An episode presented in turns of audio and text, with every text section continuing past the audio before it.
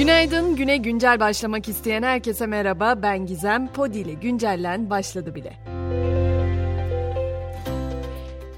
Eskişehir dünyanın en yaşanabilir üçüncü kenti oldu. Eskişehir Büyükşehir Belediyesi Birleşmiş Milletler tarafından desteklenen ve bu yıl Malta'da düzenlenen Uluslararası Yaşanabilir Topluluklar Ödülleri'nde üçüncülük ödülünün sahibi oldu. Yarışmaya yerel yönetimler, yaşlı dostu ve yaşanabilir şehirler temasında gerçekleştirdikleri en iyi uygulamaları tanıttıkları projeleriyle katıldı.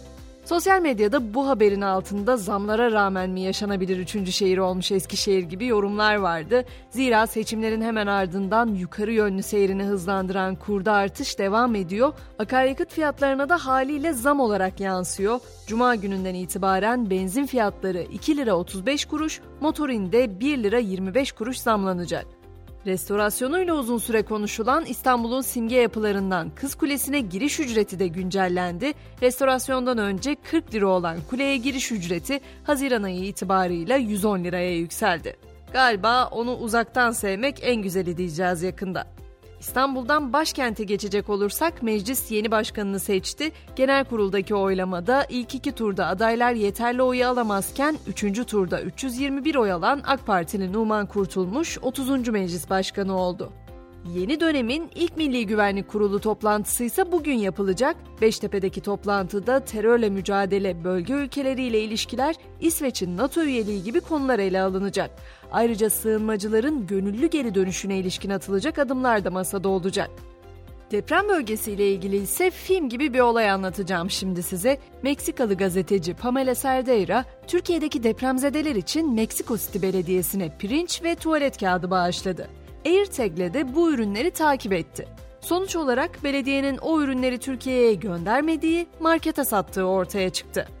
Sosyal medya dünyasına baktığımızda ise OnlyFans'ın kapatılması için başlatılan kampanya sonuç verdi. Toplumun bazı kesimleri OnlyFans içerik üreticilerinin sosyal medya paylaşımlarını hedef alarak CİMER'e sıklıkla şikayette bulunuyordu. Erotik içerik üreticileri ve takipçileri tarafından kullanılan sosyal medya platformu olan OnlyFans'a Türkiye erişim engeli getirdi.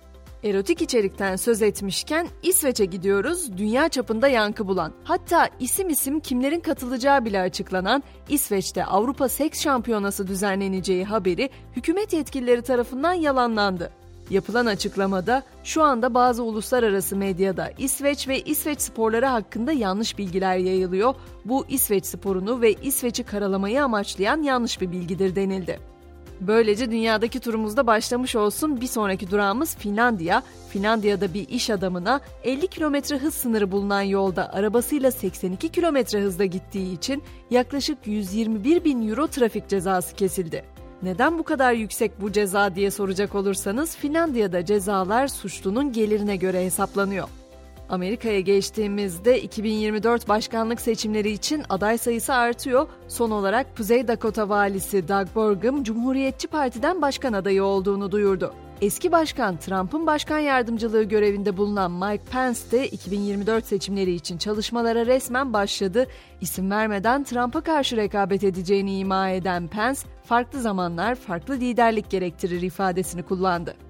Bu arada Amerika Birleşik Devletleri'nin kuzeydoğu eyaletleri Kanada'da günlerdir devam eden orman yangınlarından oluşan dumanların etkisi altında kaldı. New York bu nedenle dumanla kaplanırken yetkililer özellikle kalp, akciğer ve solunum yollarına bağlı rahatsızlığı olanları dışarı çıkmama konusunda uyardı. Son olarak da İngiltere'ye uğruyoruz. BBC'nin 39 yerel radyosu grevde. İngiltere'de Ulusal Gazeteciler Sendikası üyesi BBC yerel radyo çalışanı yaklaşık 1000 kişi kurumun tasarruf amacıyla yayınların sürelerini azaltma ve programları birleştirme kararını protesto için iş bıraktı. Grev bu gece sona erecek. Artık spor diyelim. Arjantinli süper yıldız Lionel Messi'nin Fransız Paris Saint Germain'den sonraki durağı belli oldu. Messi futbol yaşamını Amerika Birleşik Devletleri'nde David Beckham'ın da ortak sahibi olduğu Inter Miami'de sürdürecek. Avrupa Konferans Ligi finalinde ise Fiorentina'yı 2-1 yenen West Ham United şampiyon oldu. West Ham United mücadelenin son dakikasında attığı golle Kupa 3'te zafere ulaştı. Süper Lig'de de sezon sona erdi. Konya Spor'la 3-3 berabere kalan Beşiktaş sezonu 3. sırada tamamladı. Giresunspor ise Antalya Spor'u 2-0 mağlup etmesine rağmen İstanbul Spor'un Ümraniye Spor'u 4-0'la geçmesi sonrası Süper Lig'e veda eden son takım oldu. Biz de böylece güncellenin sonuna gelmiş olduk. Bu sabahki mottomuz Charles Dickens'tan elinizden geleni yapın. Hayat bazen boşa harcıyor olsak dahi uğraşmaya değer diyor İngiliz yazar. Akşam 18'de tekrar görüşünceye kadar şimdilik hoşçakalın.